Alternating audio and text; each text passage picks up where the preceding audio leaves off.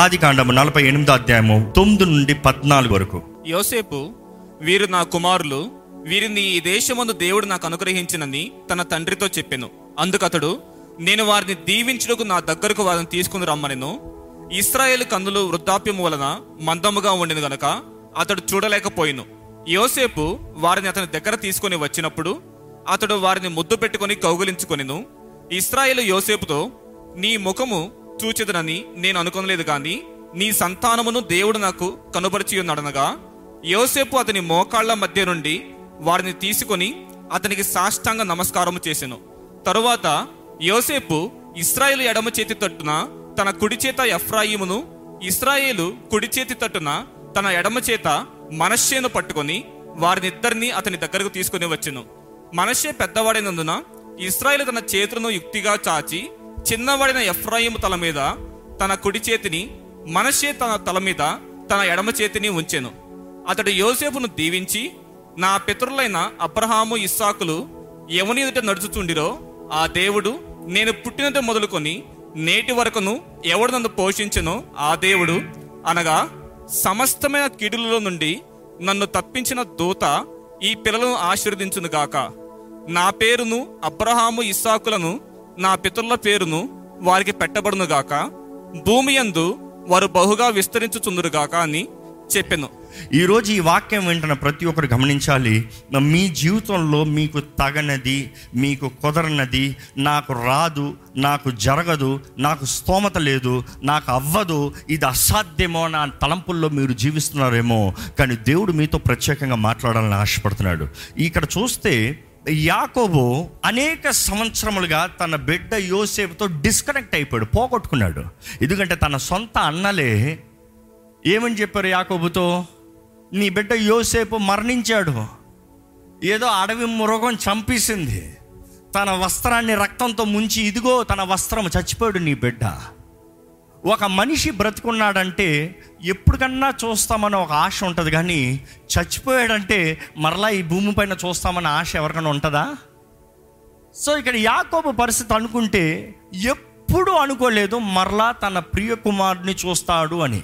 కానీ మనుషుడు ద్వారంగా ఒకటి చాప్టర్ సెటిల్ అయిపోయింది అనొచ్చేమో, కానీ దేవుడు ఆయన కార్యాన్ని, ఆయన ప్రారంభాన్ని మనుషులు నిర్ణయం అయిపోయిన తర్వాతే ప్రారంభించే దేవుడు అండి. ఈ మాట ఎందుకు చెప్తున్నానంటే, ఎంతోమంది మనుషుల ద్వారంగా స్టాంప్ వేయబడ్డారు. ఇంకా నీ బ్రతుకు ఇంతే, నీ బిడ్డలు ఇంతే, నీ జీవితం ఇంతే. కానీ ఎప్పుడైతే మనుషులు ఇంతే అంటారో, మనం నమ్మి ఉన్న దేవుడు నూతన ప్రారంభాన్ని, ఆయన కార్య ప్రారంభాన్ని చేసే దేవుడు. నమ్మేవారు బిగ్గరగా హల్లెలూయా చెప్తామా? ఈరోజు ఈ వాక్యంని చదివేటప్పుడు మనం అర్థం చేసుకోవాలి, ఎంతో కాలంగా యోసేపు బాధ, వేదన, శ్రమల్లో నుండి వెళ్ళాడు, కానీ ఎక్కడ చేదైన మనసు కలిగి ఉండలేదు.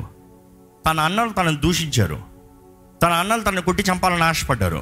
చంపుదామన్నదప్పుడు ప్రథమ కుమారుడైన రూబేను, ఎందుకయ్యా మన చేతులను రక్తంతో చేసుకుంటాము, నింపుకుంటాము, ఆ శాపము కీడిందుకు మన మీద తెచ్చుకుంటాము, అమ్మేద్దాము, ఎక్కడో చాటుకు పోతాడు, ఇంకా కనబడడులే. మనం అనుకుంటాం మనుషులు మనకి కీడు చేసేటప్పుడు వారు కావాలని చేస్తున్నారు. కానీ ఒక మాట తెలియజేస్తున్నానండి, దేవుడు అనుమతి లేనిది ఎవరు మీకు కీడు తలంచలేరు. నమ్ముతారా ఈ మాట? అది మీకు కీడుగా ఉండొచ్చు, వాస్తవానికి కీడే అవ్వచ్చు, కానీ దేవుడు అనేక సార్లు మీ జీవితంలో మీకు కీడుగా అనిపించే సమయంలో ఆయన తన చిత్తంలో మిమ్మల్ని నడిపిస్తున్నాడు అని నమ్మండి. నమ్మేవారు మాత్రం హల్లెలూయా చెప్తారా? When you think everybody hates me, everybody is working against me, remember you have a God who is faithful. ఈరోజు మీరు అనొచ్చు చాలామంది, ఎందుకని నేను బ్రతకాలి, I don't see a reason to live, I don't have hope for living. దేవుడు నాకేమంటుంది, దేవుడు ఏదైనా చేస్తాడంటే నిరీక్షణ మనం కలిగి ఉండాలంట. నిరీక్షణ ఉంటేనే దేవుని కార్యాన్ని అనుభవిస్తామంట. ఈరోజు చాలామంది నిరీక్షణ లేకుండా దేవుడి కార్యం చూడాలని ఆశపడుతున్నారు, అది ఎప్పటికీ జరగదండి. You need to have hope, little hope, కొంచెం నిరీక్షణ. ఆ కొంచెం నిరీక్షణ దేవుడు కార్యం చేస్తాడు, ఆ కొంచెం నిరీక్షణ నా దేవుడు చూస్తున్నాడు, ఆ కొంచెం నిరీక్షణ నా దేవుడు నన్ను విడిచిపెట్టాడు, ఆ కొంచెం నిరీక్షణ నా దేవుడు నా ప్రార్థనని వింటున్నాడు. ఇక్కడ చూస్తే యోసేపు కుమారుడు ఉన్న వ్యక్తి బానిసగా అమ్మబడ్డాడు, ఆ బానిస ఖైదీగా మారాడు, ఆ ఖైదీ దగ్గర నుండి ఎక్కడికి వెళ్ళాడు, he become the prince of Egypt, ఐగుప్తులో ప్రధాన వ్యక్తిగా మారాడు. యోసేపు జీవితంలో చూస్తే నమ్మకత్వం, నమ్మకత్వం. తన నమ్మకత్వాన్ని బట్టి దేవుడు అతన్ని ఆశీర్వదిస్తూనే వచ్చాడు. తన నమ్మకత్వాన్ని బట్టి దేవుడు యోసేపు తోడు ఉన్నాడంట. What a testimony is that. ఈరోజు మీ జీవితంలో అన్యులు చెప్పగలుగుతారా? దేవుణ్ణి ఎరగని వారు చెప్పగలుగుతారా? ఇతరులు చెప్పగలుగుతారా మీ తోడు దేవుడు ఉన్నాడు అని? ఈరోజు నేను దేవుని బిడ్డను పిలుచుకుంటాం గొప్ప కాదండి, చాలామంది ఉన్నారు పిలుచుకునేవారు. కానీ దేవుడు మీ తోడు ఉన్నారా అని లోకం చెప్పగలుగుతుందా? దీన మనస్సు, విరిగి నలిగిన హృదయము, తగ్గింపు, నమ్మకస్థం. నమ్మకస్తుల కొరకు దేవుడు ఆశపడుతున్నాడంట. ఈరోజు మీరు ఇక్కడ ఉన్నవారు దేవుని దృష్టిలో నమ్మకస్తులుగా ఉన్నారా? పరీక్షించుకోవాలి. ఇక్కడ యోసేపు జీవితంలో చూస్తే తన విశ్వాసము, తన విధేయత, తన నమ్మకత్వము. పోతీఫర్ భార్య మీద పగబట్టినట్టు కనబడదు. ఆ భార్య అంత నేరం మోపిన తన జీవితం మీద ఒక పెద్ద మచ్చ, తన క్యారెక్టర్ మీదే ఒక మచ్చ. ఈయన నన్ను రేప్ చేస్తానికి ట్రై చేశాడు, what a mark is that అనుకుని చూడండి. జైల్లోకి వచ్చాడు. జైల్లోకి వచ్చిన వాళ్ళందరూ అడుగుతారు, ఎందుకు ఏం ఏం నేరం చేశాడు? పోతీఫర్ భార్యని రేప్ చేస్తానికి ట్రై చేశాడంట. తన యజమాని భార్యని రేప్ చేస్తానికి ట్రై చేశాడంట. ఎంత నేరము అయినా కూడా దేవుని వాక్యంలో చూస్తాము ఆ చెరసాలలో ఆయనకి గౌరవం దొరికింది. ప్రతి ఒక్కరు ఆయన మాట లోబడేవారు. చివరికి ఆ చెరసాల అధిపతి తాళం చేతులు యోసేపు చేతుల్లో పెట్టగలిగాడంట. ఎంత నమ్మకత్వం చూడగలిగాడు. ఈరోజు మనం జ్ఞాపకం చేసుకోవాలండి. ఈరోజు మనుషులు అన్న మాటను బట్టి మన జీవితంలో ఎంతో కృంగిపోతున్నాం. మనుషులు మాట్లాడుతున్న మాటలను బట్టి we are getting discouraged. They are saying this about me, they are throwing words on me, they call me this, they call me this. నన్ను ఇలా పిలుస్తున్నారు, ఇలాగంటున్నారు, నా జీవితం ఇలాగంటున్నారు, నాకు ఏమి చేయలేను నేను అంటున్నాడు. లేదు లేదు లేదు లేదు లేదు మీరు దేవుని నమ్మి దేవుని ముందు యథార్థులుగా జీవిస్తే మనుషుల మాటలు మిమ్మల్ని నిర్ణయించవు. దేవుని చిత్తము మాత్రమే మీ జీవితంలో జరుగుతుంది. జ్ఞాపకం చేసుకోండి. మనుషుల మాటలను మీరు నమ్మినప్పుడే ఆ మాట తగినట్టుగా మీ జీవితం మారుతుంది. బట్ దేవుని మాటని మీరు నమ్మగలిగితే మనుషుల మాటల్ని ignore. Don't try to debate, don't try to argue, don't try to live explanatory. ఈరోజు చాలామంది వారిని వారు ఎక్స్ప్లెయిన్ చేసుకుంటానికి ట్రై చేస్తారు. Who are you trying to convince? You don't have to convince anybody. Let God do it for you. Let God prove who are you. నీవు ఎవరని దేవుడు నిరూపించినే. నువ్వు ఎవరికి చెప్పుకోవాల్సిన అవసరం లే. నువ్వు ఎవరికి వాదన ఎంత. ఒక వ్యక్తికి మన పట్ల చెడు దృష్టి కలిగిందనుకో, నువ్వు ఎంత చెప్పినా కూడా ఆ దృష్టి మారదు. కొంతమంది తెలియగా మాట్లాడతారు, తెలుసుకున్న తర్వాత సారీ అంటారు. కొంతమంది తెలిసి మాట్లాడతారు. అలాంటి వారికి నీవు ఎంత చెప్పినా కూడా ఏదో ఒక లోపం పడతారు. అవునా కాదా? సో అలాంటి వారితో మీరు వాదిస్తానికి ప్రయత్నం చేయకండి. మీ దృష్టిని మళ్ళీపోతున్నారని తెలుసుకోండి. ఇక్కడ యోసేపు చూస్తే తనకు కలిగిన యావత్తులో నమ్మకస్తుడు ఉన్నాడంట. దాని విషయంలో దేవుడు తన సమయంలో, తన చిత్తంలో, తన కాలంలో ఆయన కార్యాన్ని జరిగించాడు. అధికారంలోకి వచ్చాడు. ఎలాంటి సమయంలో చూస్తామో కరువు కలుగుతుంది. కరువు అనేక సార్లు మనకు కీడుగా చూస్తాం. కరువు అనేక సార్లు మనకి శాపంగా చూస్తాం. కానీ దేవుడు అనేక సార్లు కరువు మన జీవితంలో అనుమతించేది ఆయన మార్గంలో మనం నడిచేలాగా చేస్తానికి. నమ్మేవారు హల్లెలూయా చెప్తారా? ఈ మాట అర్థమైందా? మీ జీవితంలో నేను కరువు అనుభవిస్తున్నానంటే మేబీ దేవుడు మిమ్మల్ని ఎక్కడికో నడిపిస్తున్నాడేమో. మిమ్మల్ని కరువులో నడిపిస్తున్నాడంటే ఎక్కడికో చోట నూతన స్థలాన్ని నడిపిస్తున్నాడేమో. మామూలుగా రమ్మంటే హెబ్రీయుడు ఐగుప్తుకి రాడు. హెబ్రీయులు ఐగుప్తులతో కలవరు. మాకేం అవసరం ఇక్కడ అంటారు. కానీ ఆ కరువును బట్టి ఎవరైతే విరిగిపోయారో, ఎవరైతే దూరపరచబడ్డారో, ఎవరైతే ఇంకా కలవరనుకున్నారో, దేవుడు ముందుగానే నిర్ణయించి రాబోయే కరువును ముందుగానే ఎరిగి ఐగుప్తిని ఆశీర్వాదంగా మార్చాడండి. అనేక సార్లు దేవుడు ఒక స్థలంలోకి మనల్ని నడిపించేటప్పుడు, ఒక కార్యం మన జీవితంలో చేసినప్పుడు, it is not forever a blessing. Let me rephrase this. ఐగుప్తి ఇశ్రాయేలుకి ఆశీర్వాదమా, శాపమా? రెండు. కరువు కాలంలో ఆశీర్వాదము. ఆశీర్వాదం కొరకు వచ్చిన వారు అక్కడే సెటిల్ అయిపోదాం అనుకున్నారు. ఏదైతే దేవుడు ఒక మార్గంలో నడిపించాలని ఆశపడినప్పుడు వీరు అక్కడే నివాస స్థలంగా చేసుకోదామని ఆశపడ్డారు. ఈరోజు చాలామంది కూడా దేవుడు మిమ్మల్ని మీ జీవితంలో ఒక మార్గంలోకి నడిపించేటప్పుడు ఆ మార్గమే మీ నివాస స్థలం అయిపోతుందేమో. జాగ్రత్త. మీరు ఎక్కువ సుఖము మరిగారనుకో దేవుని వెంబడించరు. ఈరోజు చాలామంది జీవితంలో శ్రమలు వస్తానికి, కరువు వస్తానికి కారణం ఏంటంటే దేవుని మార్గంలో ముందుకు వెళ్ళకుండా దేవుడిచ్చిన మార్గంలో మధ్యలో సెటిల్ అయిపోయి ఇదే చాలులే లైఫ్ అనుకుంటున్నారు. But many times God will change anything to anything. Blessing to curse, curse to blessing. చివరికి దేవుడు అజెండా ఏంటి, ఉద్దేశం ఏంటంటే ఆయన చిత్తములో మనము జీవించాలి, ఆయన వాగ్దానాలు మనం పొందుకోవాలి, ఆయన నామ మహిమార్థమై మనం జీవించాలి, ఆయన ఈ భూమిపైన ఏదేదైతే మన జీవితం ద్వారా నిర్ణయించారో అది జరగాలని ఆశ. ఈరోజు దేవుని చిత్తాన్ని జరిగిస్తానికి మనుషుడికి ఆశ లేదు, కానీ తన సుఖము తన ఆనందాన్ని కోరుతున్నారు. ఇదే రీతికి మనం చూస్తే ఈ కరువును బట్టి ఈ హెబ్రీలందరూ ఐగుప్తులోకి వస్తాం ప్రారంభమైంది, ఇశ్రాయేలీలందరూ ఐగుప్తులోకి వస్తాం ప్రారంభమైంది. యోసేపు అంట తన అన్నలను చూశాడంట. తన అన్నలను చూసిన తర్వాత వాస్తవానికి ఏం చేయాలి, మనమైతే ఏం చేస్తాం, ఒరే ఆ రోజు నన్ను కొట్టినోడు, నన్ను దూషించినోడు, నన్ను చంపుతామని సలహా ఇచ్చినోడు, ఇంకా వీళ్ళందరూ ఒకేసారి దొరికారా, దేవుడు మిమ్మల్ని అందరూ నా చేతులకు బలి అప్పచెప్పేళ్ళే, ఈరోజు చూపిస్తాను నేను ఎవరినో. అవునా? రివెంజ్ తీసాడా? No. How can someone love such kind of a people? ఈరోజు చాలామంది అడిగేది ఇదేనండి, ఎలాగ నేను వారిని ప్రేమిస్తాను?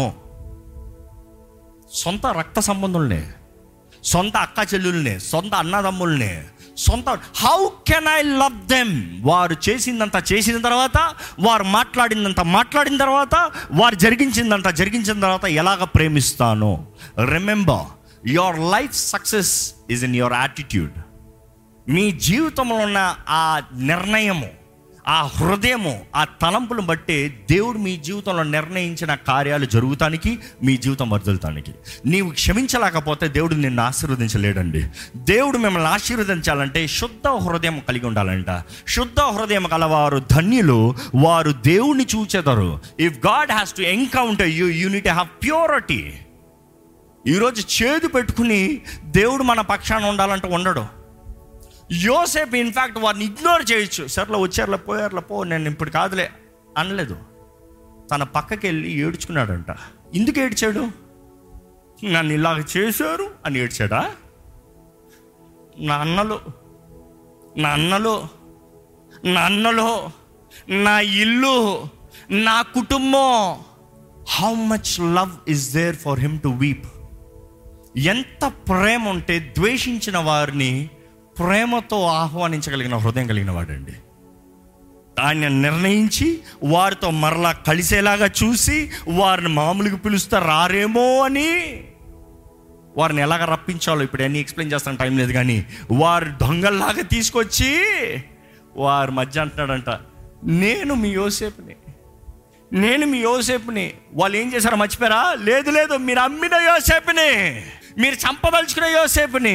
భయపడద్దు. ఆయన మాటలేంటి?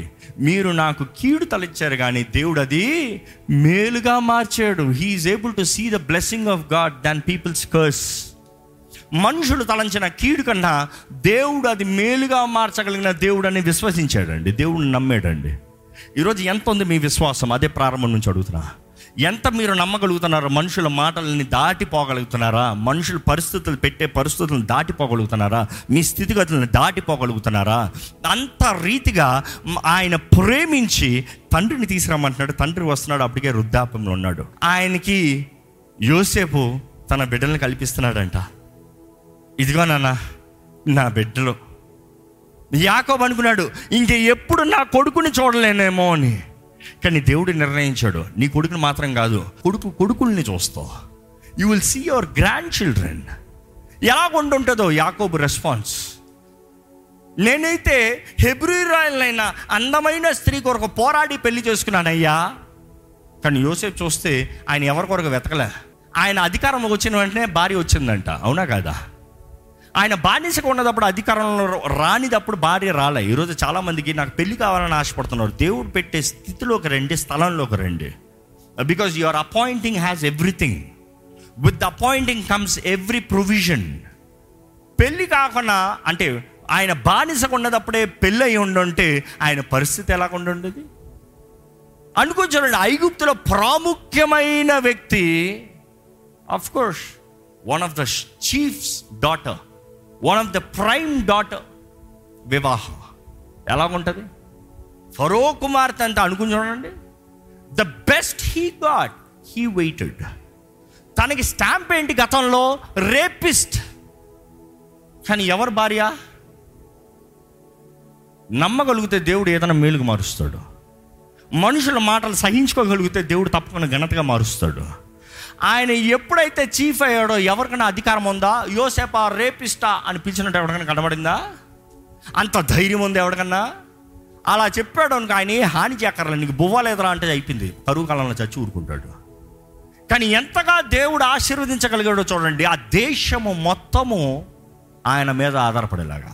ఆ దేశము మాత్రమే కాదు, దేశాలన్నీ ఆయన మీద ఆధారపడేలాగా, చివరికి ఆయన సొంత ప్రజలే ఆయన మీద ఆధారపడేలాగా.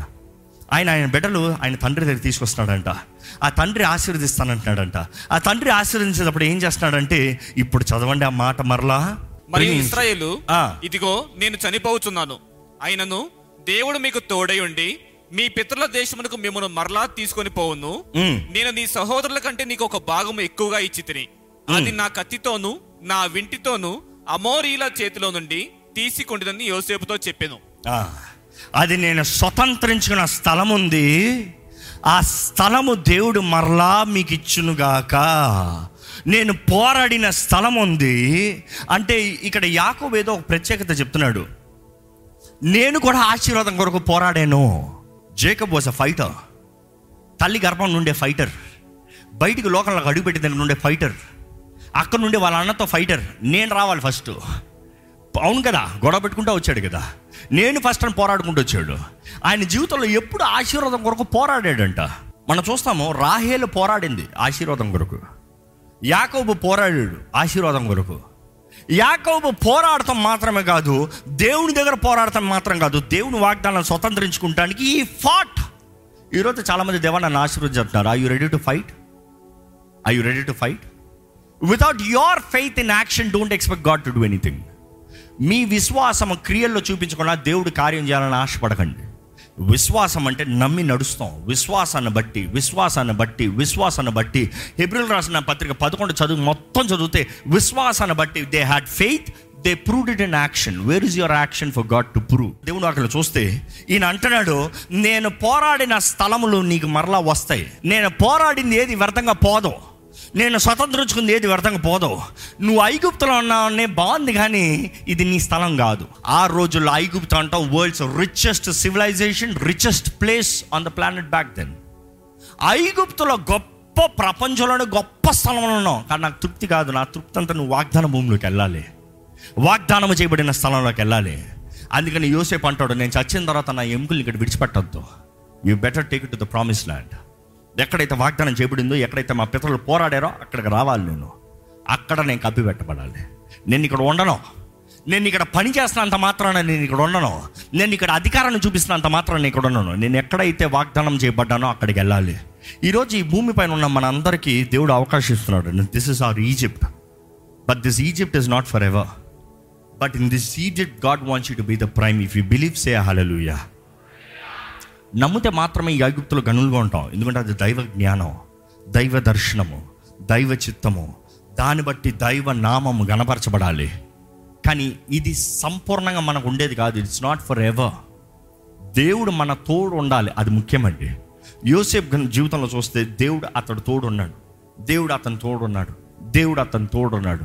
మన జీవితంలో కూడా అటువంటి మాట వస్తే మన జీవితం ఎలాగ ఉంటుంది? అనేక సార్లు అనిపించవచ్చు, ఏంటి ఇంతకాలం చేస్తున్నాను ఏం జరుగుతలేదే, ఇంత పోరాడుతున్నాను ఏమి జరుగుతలేదే. కానీ నమ్మండి, మనం ఆరాధించే దేవుడు సజీవుడు, ఆయనకు అసాధ్యమైంది ఏది లేదు. ఆయన సమస్తం బలపరుస్తాడు, ఆయన సమస్తం నూతనపరచగలిగిన దేవుడు. మీరు నిజంగా నమ్మితే మీ తలలు వంచి, మీ హృదయాన్ని తెరిచి, మీ నోటితో, మీ మనస్సుతో, మీ ఆత్మతో దేవుని చేతులకు సమర్పించుకోండి.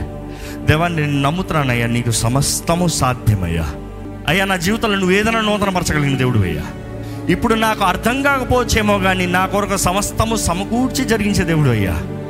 నేను కృప ద్వారానే రక్షించబడ్డాను, కృపలోనే జీవిస్తున్నాను, నమ్ముతున్నానయ్యా.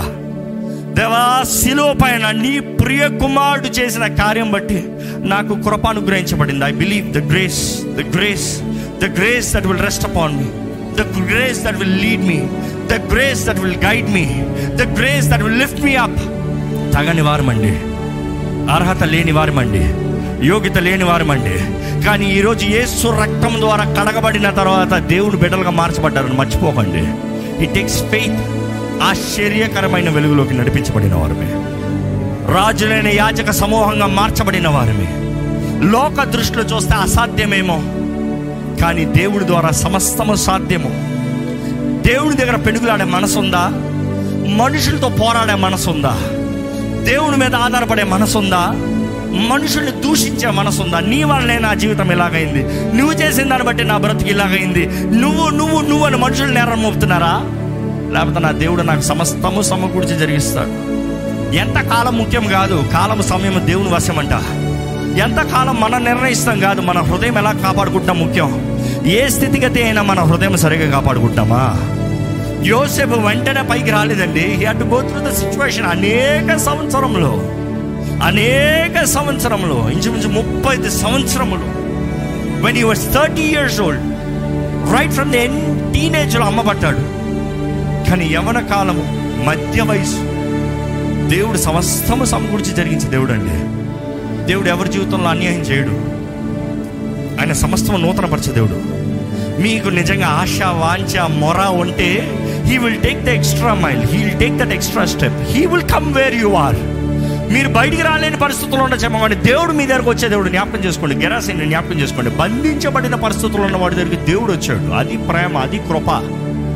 It is not that you can come, he will come. యేసు ప్రభు ఈ లోకంలోకి వచ్చాడండి. మనము పరలోకానికి వెళ్ళి ఆయన బిడ్డలకు మార్చబడతాం కాదు, ఆయన ఇక్కడ వచ్చాడు కాబట్టి మనం ఆయన బిడ్డలకు మార్చబడి పైకి ఎత్తబడతానికి.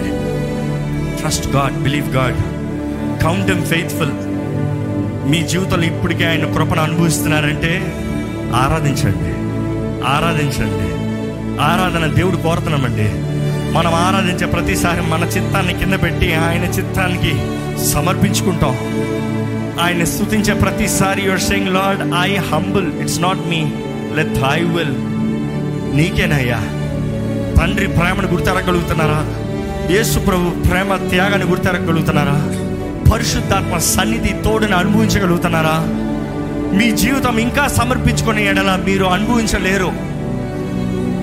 మీ జీవితం ఇంకా దేవుని చేతుల్లో సమర్పించి ఉండకపోతే I request you today, today మనుషులు చేసిన కార్యాలు పక్కన పెట్టండి, మనుషుల క్రియలను పక్కన పెట్టండి. ఆయన తట్టు తిరగండి, ఆయన వైపు చూడండి. ఆయన చిత్తాన్ని జరిగించే దేవుడు.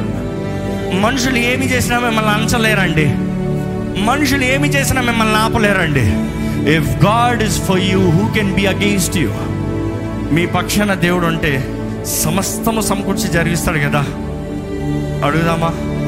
దేవా, నన్ను నిలబెట్టు ప్రభా, నన్ను నడిపించు ప్రభా, నన్ను నడిపి నడిపించయ్యా. అయ్యా, నీ చిత్తంలో నన్ను జీవింపజేయ ప్రభా. ఈ సమయంలో దేవుడు ప్రేరేపిస్తున్నాడండి. మీ జీవితాలు ఇంకా అంధకారంలో, అర్థం కాని పరిస్థితుల్లో, నాకంటే ఎందుకు ఈ నష్టము, ఈ కీడు అన్న భావనతో మీరు ఇక్కడ ఉన్నవారైనా, లైవ్లో వీక్షిస్తున్నవారైనా, దేవుడు ప్రేరేపించేది ఒకటే, నా బిడ్డ నన్ను నమ్ము. నీ జీవితంలో నూతన కార్యం చేయగలిగిన దేవుడిని, నీ జీవితంలో నూతన కార్యము చేస్తానికి నేను ఎంతనా తెగిస్తానని దేవుడు తెలియజేస్తాడండి. ఆ పరముని విడిచి ఈ లోకానికి వచ్చి నిరూపించిన దేవుడు ఆయన అంటున్నాడు, నీ జీవితంలో ఎంతనా చేస్తాను, నీ జీవితంలో నూతన కార్యాన్ని చేస్తానికి. సోలిపోవద్దు, కోలిపోవద్దు, నన్ను నమ్ము, విశ్వాసాన్ని ఎత్తిపట్టుకో అంటున్నాడు. ఈరోజు మీరు విశ్వాసంతో దేవుని వైపు చూసినట్లయితే దేవుని చేతుల్లోకి మీ జీవితాన్ని సమర్పించుకోండి. గతంలో మీ జీవితాన్ని సమర్పించుకున్నారేమో, కానీ ఇప్పుడు మరొక్కసారి సమర్పించుకోండి. ఈ వాకుకి అంగీకారంగా మీరు లోబడినట్లయితే సమర్పించుకోండి. దేవా, నాకు కనబడకపోయినా కూడా, నాకు అనిపించకపోయినా కూడా, నాకు అనుభవించకపోయినా కూడా, నేను నేను ఏది నాకు అర్థం కాకపోయినా కూడా నేను నమ్ముతున్నానయ్యా. నా తండ్రి, నువ్వు నాకు అన్ని మేలు చేస్తున్నావు, నమ్ముతున్నానయ్యా. మనుషుల కీడు కూడా నాకు మేలుగా చేస్తున్నావు, నమ్ముతున్నాను ప్రభా. నాకు కలిగిన ఆటంకాలన్నీ నా మేలు కొరకు నమ్ముతున్నానయ్యా. నీవు నన్ను చెక్కుతున్నావు, నీకు వందనములు ప్రభా. ఇదిగోనయ్యా, నా ఆత్మ, శరీరము, మనస్సు నీ చేతులకు అప్పచెప్తున్నాను ప్రభా. నీవే నా రాజువి, నీవే నా దేవుడివి. యేసు రక్తము నన్ను శుద్ధీకరించాలని వేడుకుంటున్నాను. యేసు చేతుల్లోకి నేను సమర్పించుకుంటున్నాను. నీ ఆత్మ నిలయముగా పిలవబడుతున్నాను. నన్ను కడుగు, నన్ను నూతనపరచు, నన్ను నింపయ్యా. అడగండి, అడగండి, దేవుణ్ణి అడగండి, యథార్థంగా అడగండి, సమర్పించుకోండి. యేసు సొత్తుగా పిలవబడాలి, నిబంధన జనులుగా పిలవబడాలి. ఆయన నిబంధనే సమస్తము చేస్తుంది. ఆయన నిబంధనే మిమ్మల్ని కాపాడుతుంది, ఆ నిబంధనే మిమ్మల్ని పోషిస్తుంది, ఆ నిబంధనే మీ జీవితంలో శూర కార్యాలను చేస్తుంది. ఆ నిబంధనలో ఉన్న వాగ్దానాలన్నీ మీయే. మాట ఇచ్చిన దేవుడు నమ్మదగిన దేవుడు అండి, నమ్మదగిన దేవుడు అండి. పరిశుద్ధుడా, ప్రేమ తండ్రి, వందరములయ్యా. చూడయ్యా, ఎవరెవరు సమర్పించుకుంటున్నారో చూడయ్యా, ఎవరెవరు తగ్గించుకుంటున్నారో చూడయ్యా, ఎవరెవరు నీ పాదాలు పట్టుకుంటున్నారో చూడు ప్రభా. ఎవరెవరు గాయపరచబడిన వారు ఉన్నారో, నిందలు మోపబడిన వారు ఉన్నారో, అవమానపరచబడిన వారు ఉన్నారో, కీడంతా అయ్యా మేలంతా కీడుగా తలంచబడిన వారు ఉన్నారో చూడు ప్రభా. దేవా, మా పక్షాన నువ్వు నిలుస్తే అయ్యా, మమ్మల్ని హెచ్చించే దేవుడు, బలపరిచే దేవుడు, కుటుంబాన్ని కట్టే దేవుడు, నూతన కార్యాలను చేసే దేవుడు, దేవా ఫలింపజేసే దేవుడు. నీకు అసాధ్యమైంది ఏది లేదయ్యా. మనుషులు తలంచిన కీడంతా మేలుగా మార్చే దేవుడివి. మమ్మల్ని ఎంత అనుస్తావో అంతగా హెచ్చించే దేవుడు అయ్యా. నీ బలిష్టమైన హస్తం కింద అణిగొండాలని ఆశపడుతున్నావయ్యా. అణచబడిన ప్రతి ఒక్కరిని తప్పకుండా హెచ్చిస్తావు ప్రభా, తగిన సమయంలో హెచ్చిస్తావు ప్రభా. ఎవరు మేము కంగారు పడేవారు ఉండనవద్దు అయ్యా, క్రమక్రమంగా నువ్వు వర్తింపజేస్తావయ్యా, అంచెలంచెలుగా దీవిస్తావు ప్రభా. నీ చిత్తము మాత్రమే మా అందరి జీవితంలో జరగాలని పెడుకుంటానయ్యా. ప్రతి ఒక్కరిని చూడు, ప్రతి ఒక్కరిని దర్శించు, ప్రతి ఒక్కరిని బలపరచు. నీ వాకు, నీవు హృదయంలో పెట్టిన ఈ వాకు నీ బిడ్డలతో పంచుండగా నీ ఆత్మ కార్యము వారి జీవితంలో జరగాలని పెడుకుంటానయ్యా. కృంగుదల్లో ఉన్న వారికి ప్రోత్సాహము దయచే ప్రభా. బాధ, వేదనలో, ఒంటరితనంలో అయ్యా, దుఃఖంలో ఉన్న వారిని ఆదరించు, ఓదార్చు, బలపరచు, కట్టు ప్రభా. నీ మహిమ వారి పట్ల కనబరచమని పెడుకుంటానయ్యా. అయ్యా, నీ మహిమ నీ కార్యాలు కదా ప్రభా. నీ మహిమ నీ శకెనా మా ద్వారంగా ఈ లోకం చూడాలని నువ్వు ఆశపడుతున్నావు ప్రభా. మా జీవితాలు బట్టి నీ నామానికి మహిమ రావాలని ఆశపడుతున్నావు ప్రభా. అయ్యా, నిశ్చయంగా నీ రాజ్యము చేరేవారిగా, ఆ వాగ్దాన భూమి చేరేవారిగా మేము ఉండాలి ప్రభా. ఆ వాగ్దాన భూమి చేరేంత వరకు, ఈ ఐగుప్తులో ఉన్నంత వరకు ప్రభా, నీ ఆత్మ ద్వారా నింపబడిన వారిగా, నీ ఆత్మ ద్వారా నడిపించబడేవారిగా, నీ ఆత్మ ద్వారా హెచ్చించబడేవారిగా, నీ ఆత్మ జ్ఞానం ద్వారంగా అయ్యా గొప్పవారిగా జీవించే జీవితాన్ని మాకు దయచేయ అయ్యా. నువ్వు మమ్మల్ని అంచిన, నువ్వు హెచ్చించిన నీ మహిమ కొరకే, నీ ఉద్దేశంలో, నీ కార్యంలో మాత్రమే మా జీవితంలో నెరవేరాలని వేడుకుంటాను ప్రభా. మేము నమ్ముతున్నామయ్యా, నువ్వు నమ్మదగిన దేవుడు అయ్యా, నువ్వు కార్యాన్ని జరిగించే దేవుడు అయ్యా, నువ్వు మేలు చేసే దేవుడు అయ్యా. నీ చిత్తము, నీ కార్యములు, నీ ఉద్దేశంలో మా జీవితంలో జరిగించమని వేడుకుంటూ, పరమ తండ్రి, నీ ప్రియ కుమారుడు రక్తం ద్వారా కడగబడిన వారుగా, నీ సొత్తుగా, నీ ప్రజలుగా, నీ ప్రే బిడ్డలుగా యేసు నామములు అడిగి వేడుచున్నాము తండ్రి. ఆమేన్.